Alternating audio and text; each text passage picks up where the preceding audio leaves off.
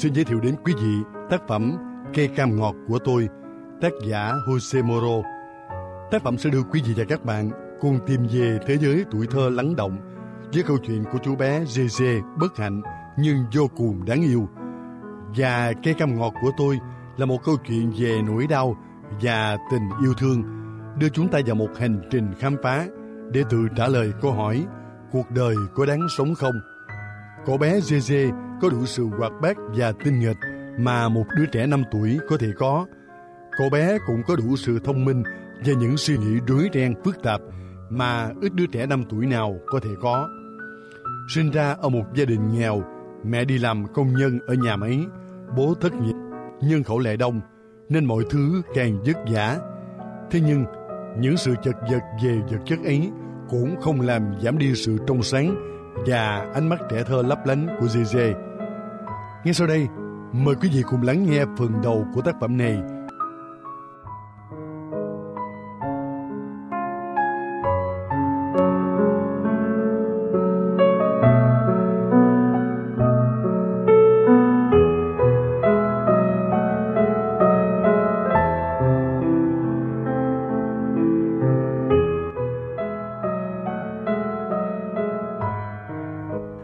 tôi đi xuống phố, tay trong tay, Chẳng có gì phải dội. Totoka đang dạy tôi về cuộc sống, Và điều đó khiến tôi thật sự hạnh phúc. Được anh trai nắm tay và dạy nhiều điều. Nhưng đã dạy về những điều thuộc thế giới bên ngoài. Bởi vì ở nhà, tôi học hỏi bằng cách tự mày mò khám phá và tự làm. Tôi mắc lỗi nhiều, Và vì mắc lỗi, tôi thường bị ăn đòn. Cho tới tận trước đấy không lâu Tôi vẫn chưa bị ai đánh bao giờ. Nhưng rồi mọi người nghe được chuyện này chuyện nọ Và bắt đầu đầu nói tôi là quỷ Là quái vật Là tiểu yêu tóc hung. Tôi không muốn biết về điều đó. Nếu không phải đang ở bên ngoài Thì tôi đã bắt đầu hát. Hát thú vị lắm. Ngoài ca hát Totoka còn biết làm điều khác nữa. Anh có thể hút sáo.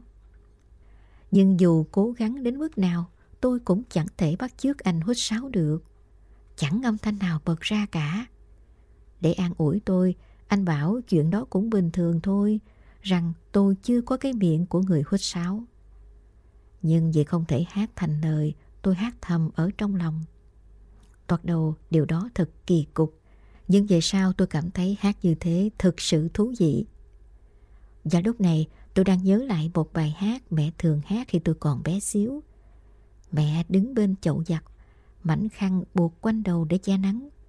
Với chiếc tạp dề ôm quanh tắt lưng, mẹ đứng đó hết giờ này đến giờ khác, dầm tay trong nước, khiến xà phòng nổi cơ mang nào là bọt. Sau đó, mẹ dắt kiệt nước khỏi quần áo và đem ra dây phơi lên, kẹp lại và kéo chiếc dây phơi lên cao. Mẹ làm thế với tất cả quần áo. Mẹ giặt thuê cho nhà bác sĩ Von Haber để kiếm thêm chút ít giúp trang trải chi phí sinh hoạt. Mẹ cao, gầy nhưng rất đẹp. Da mẹ rám nắng, tóc thẳng và đen. Khi mẹ không cột tóc lên, tóc mẹ xõa đến tận thắt lưng. Nhưng tuyệt nhất là khi mẹ hát. Và tôi hay quanh quẩn bên mẹ, học lõm Chàng thủy thủ ơi, chàng thủy thủ ơi, chàng thủy thủ của nỗi buồn ơi, vì chàng, ngày mai em sẽ chết. Những con sóng xô bờ quăng mình lên bờ cát. Chàng ra khơi rồi, chàng thủy thủ ơi. Tình yêu của chàng chẳng được nổi một ngày. Tàu nhổ neo rồi, tàu ra khơi những con sóng xô bờ. Bài hát đó luôn khiến lòng tôi dâng trào một nỗi buồn khó hiểu. Totoka giật tay tôi, tôi bừng tỉnh. Sao thế Gia Gia? Không sao ạ, à, em đang hát thôi mà. Hát ư, dân. Vậy chắc anh biết rồi. Anh ấy không biết con người ta có thể hát thầm ư. Tôi im lặng nếu anh không biết thì tôi cũng chẳng định dạy anh đâu. Chúng tôi đã tới lề đường quốc lộ Rio Sao Paulo. Trên đường quốc lộ có đủ mọi loại xe, xe tải, xe con, xe, xe ngựa, xe đạp. Này, Dê Dê, chuyện quan trọng đây này. Trước hết chúng ta phải quan sát thật kỹ một chiều, sau đó nhìn chiều kia. Bây giờ sang đường nào? Chúng tôi chạy sang đường. Em có sợ không? Tôi sợ nhưng tôi lắc đầu. Chúng mình cùng làm lại nào. Sau đó anh muốn xem em đã biết cách hay chưa. Chúng tôi chạy trở lại phía bên kia đường. Bây giờ em sang đường đi, đừng ngập ngừng, bởi vì em lớn rồi mà. Tim tôi đập nhanh hơn. Nào, sang đi. Tôi chạy sang đường, gần như nín thở. Tôi đợi một chút và anh ra hiệu cho tôi quay trở về chỗ anh. Lần đầu mà làm được thế là tốt đấy. Nhưng em đã quên một điều. Em phải nhìn cả hai phía xem có xe đang chạy tới không. Không phải lúc nào anh cũng có mặt ở đây để ra hiệu cho em đâu. Chúng ta sẽ thực hành thêm trên đường về nhà nha. Nhưng giờ thì đi thôi, vì anh muốn chỉ cho em một thứ. Anh cầm tay tôi và chúng tôi lại bắt đầu bước đi. Thông thả. Tôi không cách nào thôi nghĩ về một cuộc trò chuyện cách đây ít lâu. Totoka, gì cơ? Anh đã cảm nhận được tuổi chín chắn chưa? Thứ dớ dẫn gì vậy? Bác Edmundo nói đấy. Bác nói em khôn trước tuổi và rằng chẳng bao lâu nữa em sẽ đến tuổi chín chắn. Nhưng em chẳng cảm thấy có gì khác cả. Bác Edmundo bị ngớ ngẩn đấy. Bác ấy luôn nhồi những thứ dớ dẫn vào đầu em. Bác ấy không ngớ ngẩn đâu. Bác ấy khôn ngoan đấy chứ. Và khi lớn lên, em muốn trở nên khôn ngoan, thành nhà thơ và thắt nơ bướm. Một ngày nào đó em sẽ được chụp ảnh chân dung thắt nơ hẳn hoi. Tại sao lại thắt nơ? Bởi vì anh không thể trở thành nhà thơ nếu không thắt nơ. Khi bác Edmundo cho em xem ảnh các nhà thơ trong cuốn tạp chí đó, em thấy ai cũng thắt nơ cả. Dè dè, em phải thôi đi. Đừng tin mọi điều bác ấy nói với em nữa. Bác Edmundo hơi biên biên đấy. Bác ấy còn hơi xạo nữa. Bác ấy là đồ chó đẻ ư? Em đã bị tác lệch mặt vì nói bậy quá nhiều mà chưa chừa à? Bác Edmundo không như vậy. Anh nói biên biên cơ mà. Nghĩa là hơi hâm hâm. Anh bảo bác ấy là kẻ nói xạo mà. Đó là hai chuyện hoàn toàn khác. Không, có khác gì đâu. Hôm nọ, cha kể về ông La Bonne và bác Severino, bạn chơi bài của cha. Và cha nói, lão chó đẻ ấy là một kẻ nói xạo trời đánh thánh vật. Và chẳng ai thắt cha lệch mặt cả. Người lớn nói thế thì không sao. Chúng tôi không nói gì trong vài phút. Bác Edmundo không... Mà biên biên có nghĩa là gì, anh Tutuka? Anh giơ ngón tay chỉ lên đầu, quay quay ngón tay vẽ thành những vòng tròn trong không khí. Không, bác ấy không phải vậy. Bác ấy tốt lắm. Bác ấy dạy em nhiều điều và chỉ đánh em có mỗi một lần. Lại còn chẳng đánh mạnh nữa. Tutuka giật mình. Bác ấy đánh em à? Khi nào? Khi em hư thật và bị Gloria tống đến nhà bà. Bác ấy muốn đọc báo, nhưng không tìm thấy kính. Bác tìm hết chỗ cao đến chỗ thấp và nổi điên thật sự. Bác hỏi bà, kính của bác ở đâu nhưng bà không biết. Hai người lục tung cả nhà lên để tìm. Thế rồi em nói, em biết kính của bác ở đâu và nếu bác cho em ít tiền để mua bi, thì em sẽ nói cho bác biết. Bác đi đến chỗ để áo khoác và lấy ra một ít tiền. Mang kính ra đây thì bác đưa tiền cho mày. Em đến chỗ rương đựng quần áo lấy cái kính ra. Bác nói, ra là mày, đồ ranh con. Bác phát vào lưng em và cất bén tiền đi. Totoka cười phá lên. Em đến đó để khỏi bị ăn đòn ở nhà, thế mà lại bị đánh ở đó. Đi nhanh chân lên một chút, nếu không chúng ta sẽ chẳng bao giờ đến nơi được đâu. Tôi vẫn đang nghĩ về bác Edmundo. Tutuka, trẻ con nghỉ hưu phải không? Gì cơ? Bác Edmundo chẳng làm gì cả mà vẫn có tiền. Bác không làm việc, nhưng tòa thị chính vẫn trả tiền cho bác hàng tháng. Thì sao?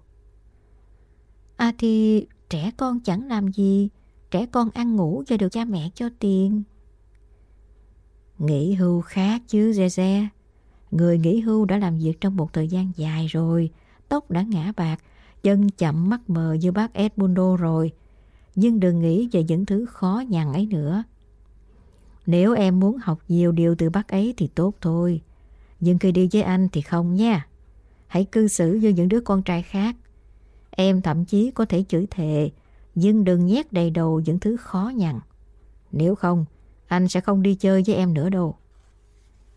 Tôi xị mặt xuống và không muốn nói chuyện nữa. Tôi cũng chẳng muốn hát.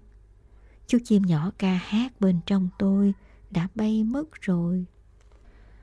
Chúng tôi dừng lại và Totoka chỉ ta về phía ngôi nhà. Nó đấy, thích không? Đó là một ngôi nhà bình thường, màu trắng với những ô cửa sổ màu xanh dương. Toàn bộ cửa nẻo đều đóng im ỉm và im ắng như tờ. Có à, nhưng tại sao chúng ta phải chuyển đến đây chứ? Thay đổi cũng tốt mà. Chúng tôi đứng trong qua hàng rào, nhìn cây xoài ở phía bên này và cây me ở phía bên kia. Em là đứa hay chạy đăng xăng, nhưng em không biết nhà mình đang có chuyện gì đâu. Cha thất nghiệp rồi, đúng không? Đã 6 tháng kể từ khi cha chọn nhau với ông Scottfield và bị đuổi việc. Em có biết bây giờ Lara đang làm việc ở nhà máy không? Còn mẹ thì sắp đi làm ở thành phố, trong xưởng English Mill đấy, biết không? Giờ thì em biết rồi đấy, đồ ngốc ạ. À. Ở cái nhà mới này ta sẽ tiết kiệm được tiền thuê nhà. Cái nhà kia thì cha nợ 8 tháng tiền thuê nhà rồi. Em còn quá nhỏ nên không phải lo lắng về những chuyện buồn như thế.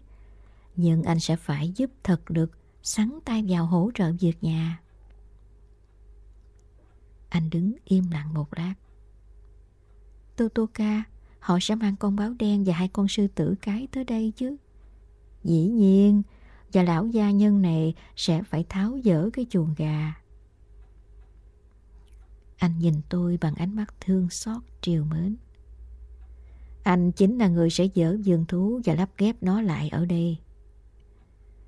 Tôi thở vào, bởi vì nếu không tôi sẽ phải kiếm thứ gì đó mới mẻ để chơi với em trai út Louis của tôi. Em đã thấy anh là người bạn như thế nào của em rồi, đúng không Zeze? Này, em sẽ chẳng mất mát gì nếu nói cho anh biết em đã làm chuyện đó như thế nào. tutuka em thề là em không biết, em thật sự không biết.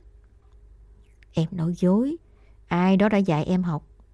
Em chẳng học gì cả, chẳng ai dạy em hết, trừ phi quỷ sứ dạy em trong giấc ngủ. Zandira nói quỷ sứ là cha đỡ đầu của em. Totoka bối rối. Anh thậm chí còn cốc đầu tôi mấy cái. Cố bắt tôi phải nói cho anh biết. Nhưng tôi không biết mình đã làm được chuyện đó như thế nào. Chẳng ai tự học cái đó được. Nhưng anh không biết phải nói gì bởi vì chẳng ai thực sự nhìn thấy người nào dạy tôi học gì hết. Đó là một bí ẩn.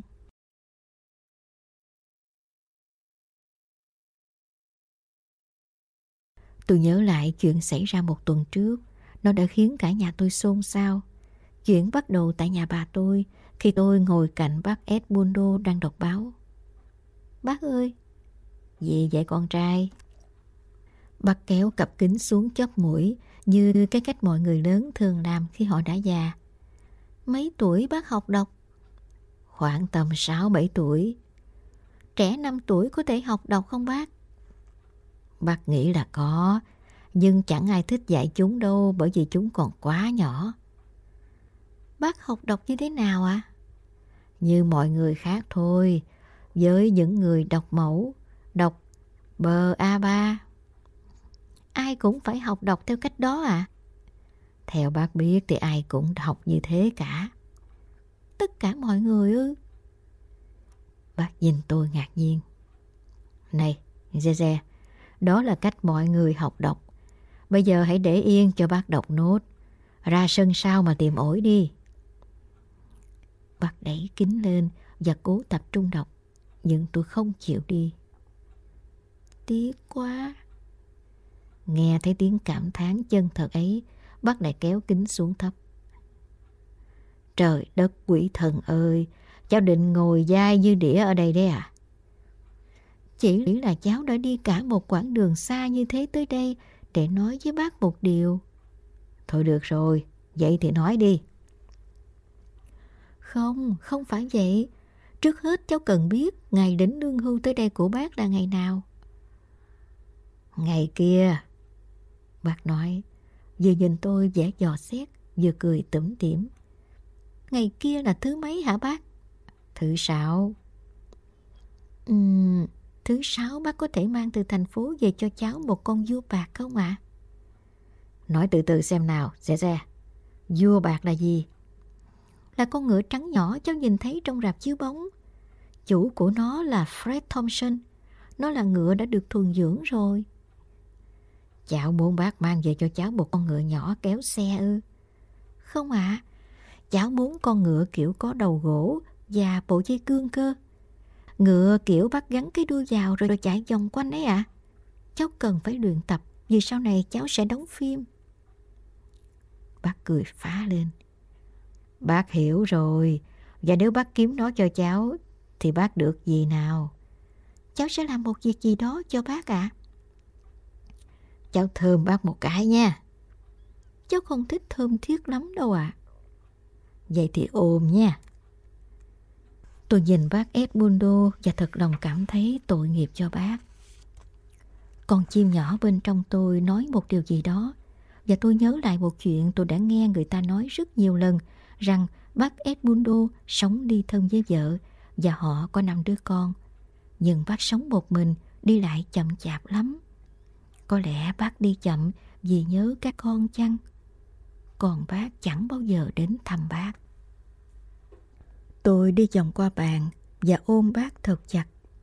Tôi cảm thấy đám tóc bạc của bác cọ vào trán mình. Tóc bác mềm thật đấy. Đây không phải vì con ngựa đâu ạ. À.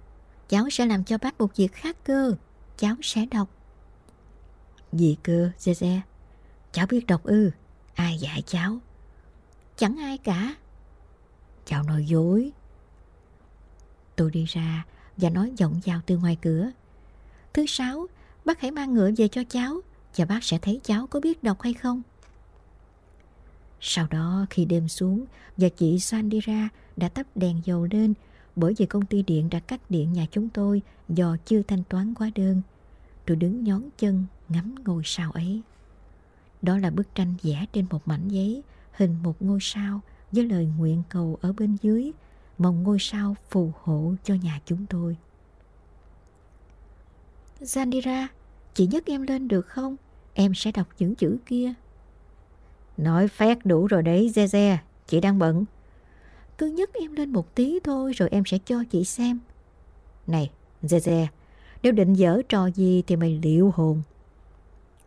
Chị nhấc tôi lên phía sau cánh cửa. Nào, đọc đi, chị đang muốn xem đây. Vậy là tôi đọc, đọc thật. Tôi đọc câu cầu nguyện, cầu Chúa phù hộ cho gia đình chúng tôi và bảo vệ chúng tôi khỏi những linh hồn hiểm ác. Zandira đặt tôi xuống, miệng chị há hốc.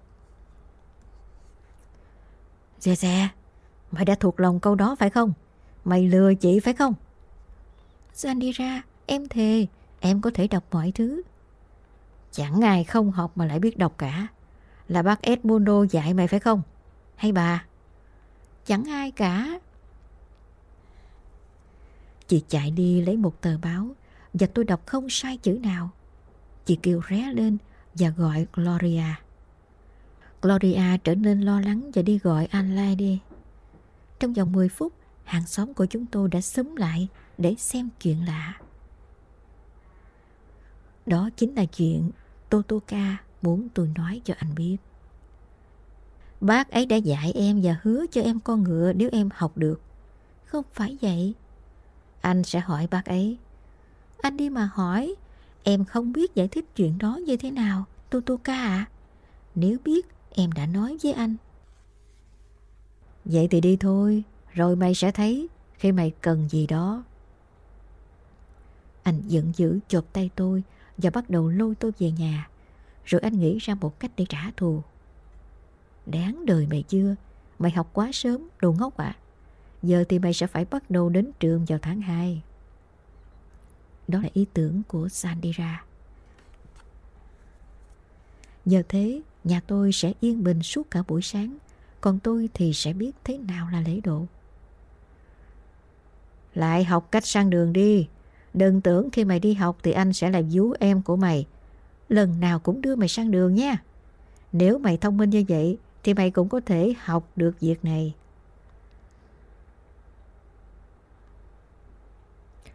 Đây, ngựa đây, giờ thì đọc cái này xem nào.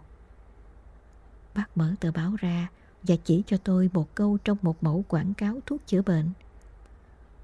Thuốc có trong tất cả các hiệu thuốc và các cửa hàng dược uy tín. Tôi đọc.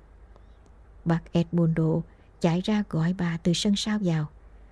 Mẹ ơi, nó thậm chí đọc đúng cả từ hiệu thuốc này. Cả hai người bắt đầu đố tôi đọc những câu khác và tôi đọc được hết. Bà bắt đầu lẩm bẩm gì đó tôi nghe không hiểu. Bác Edmundo đưa cho tôi con ngựa và tôi lại ôm bác. Sau đó bác nâng cầm tôi và nói bằng giọng ngập ngừng. Cháu rồi sẽ tiến xa, khỉ con ạ. À. Không phải ngẫu nhiên tên cháu là Jose. Cháu sẽ là mặt trời và các vì sao sẽ sáng lấp lánh quanh cháu. Tôi không hiểu bác nói gì và tự hỏi liệu có đúng là bác hơi biên biên hay không.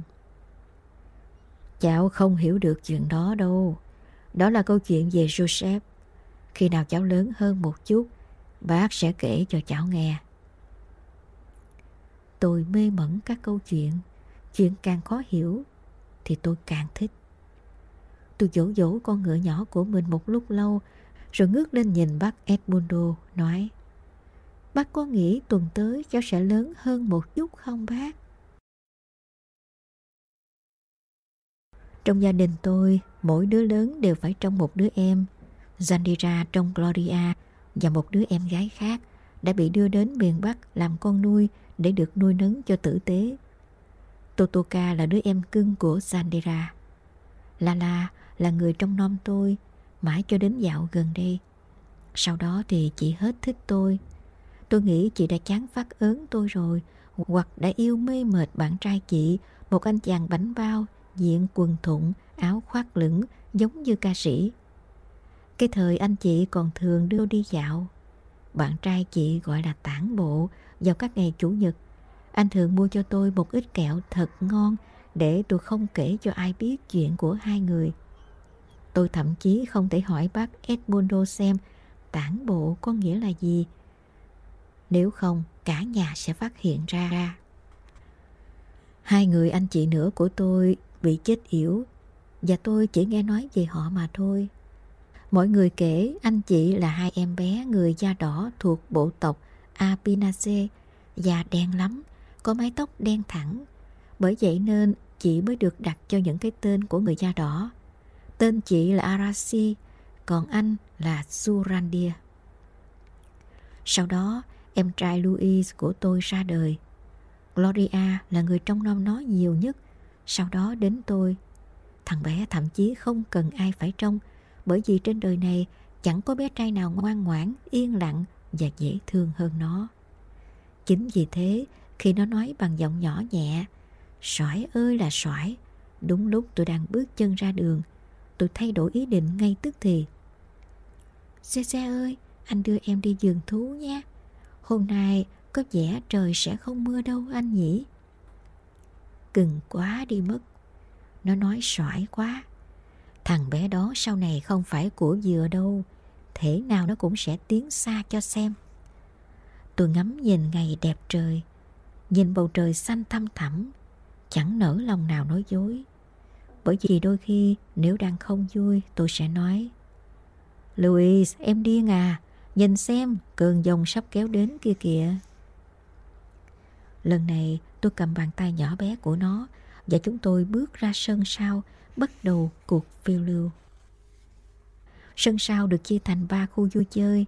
Một là vườn thú, một khu là châu Âu, kết thúc chỗ hàng rào nhỏ ngay ngắn của Julio. Tại sao lại là châu Âu ư? Ngay cả chú chim nhỏ trong tôi cũng không biết. Chúng tôi chơi trò đi cáp treo lên núi Sugarloaf. Chúng tôi mang cái hộp đựng cúc áo ra và sâu hết cúc lại bằng một sợi dây. Bác Edmundo gọi thứ dây đó là thừng. Tôi cứ nghĩ thừng là đứa con trai, nhưng bác giải thích con trai là thằng cơ. Sau đó chúng tôi buộc một đầu dây vào hàng rào và một đầu kia vào ngón tay Louis. Chúng tôi đẩy hết cúc lên tích đầu dây và để chúng trượt từ từ, từng chiếc từng chiếc một. Mỗi toa cáp treo đều chở đầy những người chúng tôi biết. Có một cái đen xì chở birikino Chẳng có gì là lạ khi nghe thấy một giọng nói vọng qua hàng rào. Dè dè, mày đang phá hàng rào của bà phải không? Không đâu, bà đi Merinda, bà cứ ra đây mà xem này. Ồ, bà thích xem cảnh này đấy. Chơi ngoan với em trai mày, như thế chẳng hay hơn à? Có lẽ như thế hay hơn thật.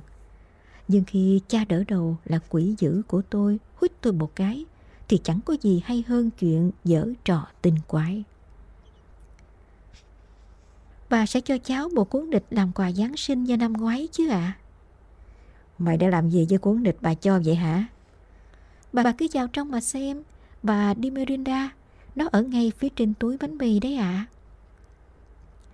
Bà bật cười và hứa sẽ sang xem. Chồng bà làm việc tại cửa hàng bách quá tổng hợp của ông Sico Franco. Trò chơi còn lại là Luciano. Ban đầu Louis thực sự sợ nó, cứ túm lấy quần tôi giật, đòi đi khỏi chỗ đó. Nhưng Luciano là bạn tôi. Mỗi khi nhìn thấy tôi, nó đều rít lên rõ to. Loria cũng không thích nó và bảo rằng loài dơi là ma cà rồng hút máu trẻ con. Không phải vậy đâu, lo. Luciano không giống như vậy đâu. Nó là bạn em mà. Nó biết em. Em và cái kiểu cuồng động vật của em suốt ngày nói chuyện với con nọ con kia. Khó khăn lắm, tôi mới thuyết phục được Louis tin rằng Luciano không phải một con vật. Đối với chúng tôi, Luciano là một chiếc máy bay đang bay đến căn cứ không quân Afonso. Nhìn này, Louis. Và Luciano thích thú bay quanh chúng tôi như thể nó hiểu chúng tôi nói gì. Mà nó hiểu thật. Nó là một chiếc máy bay, nó đang... Tôi ngừng lại.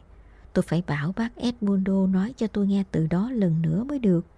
Tôi không biết từ đó là nháo lộn, nhào lộn hay nhạo lộn. Một trong những từ đó, nhưng tôi không thể dạy em mình một từ không chính xác. Nhưng bây giờ nó muốn sang vườn thú. Chúng tôi đến gần cái chuồng gà cũ. Trong chuồng, hai con gà mái lông sáng màu đang mổ mổ xuống đất. Còn con gà mái đen già khụ thì lành đến nỗi chúng tôi còn có thể gãi đầu nó. Trước tiên chúng mình mua vé đã. Nắm tay anh nào, bởi vì trẻ con dễ bị lạc ở chỗ đông người như thế này lắm.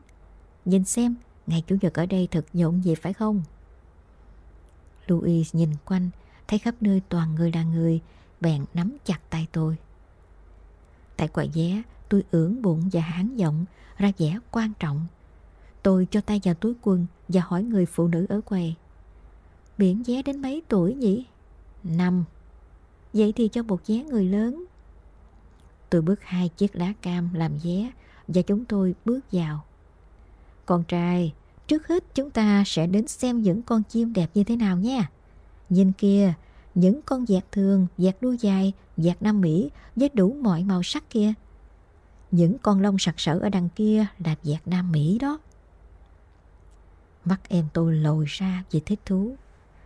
Chúng tôi đi lanh quanh, ngắm nghía mọi thứ. Chúng tôi nhìn ngó nhiều đến nỗi tôi còn để ý thấy Gloria và Lala ở đằng sau mọi thứ khác đang ngồi trên ghế băng bốc cằm.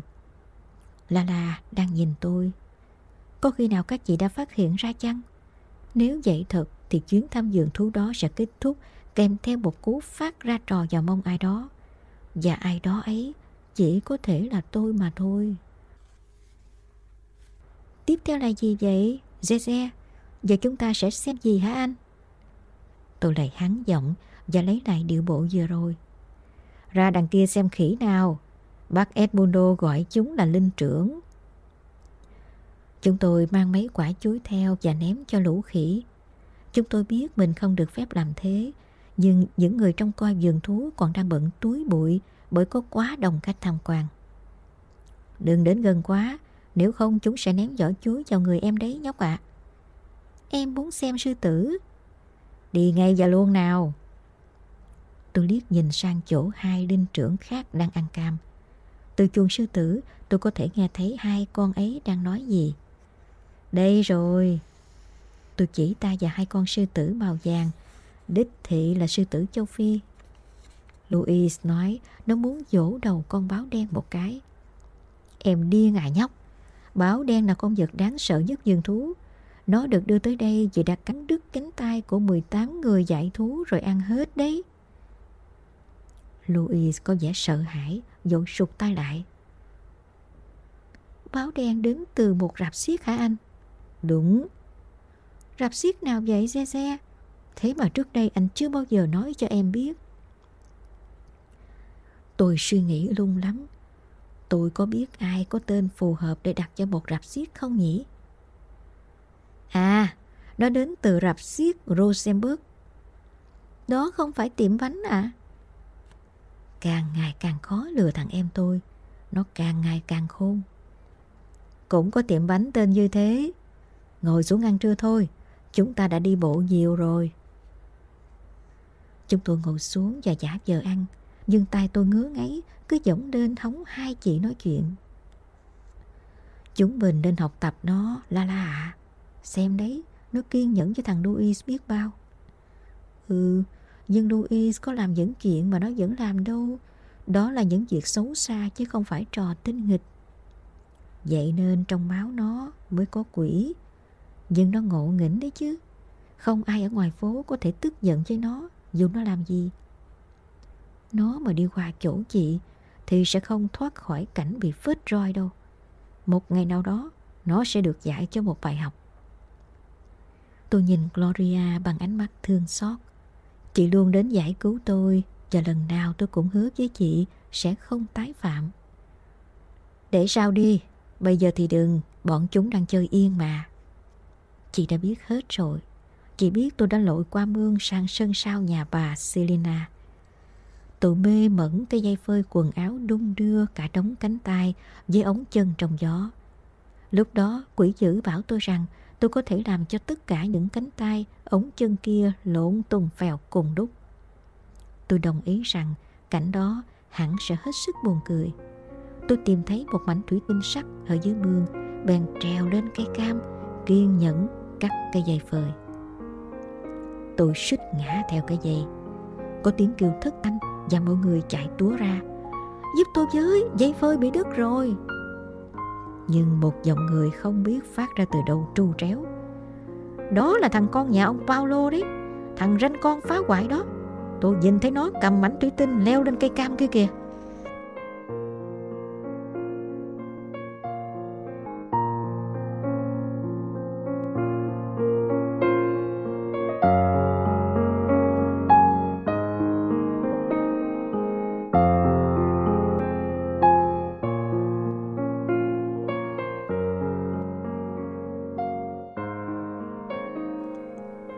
Vị vừa nghe phần đầu tác phẩm Cây cam ngọt của tôi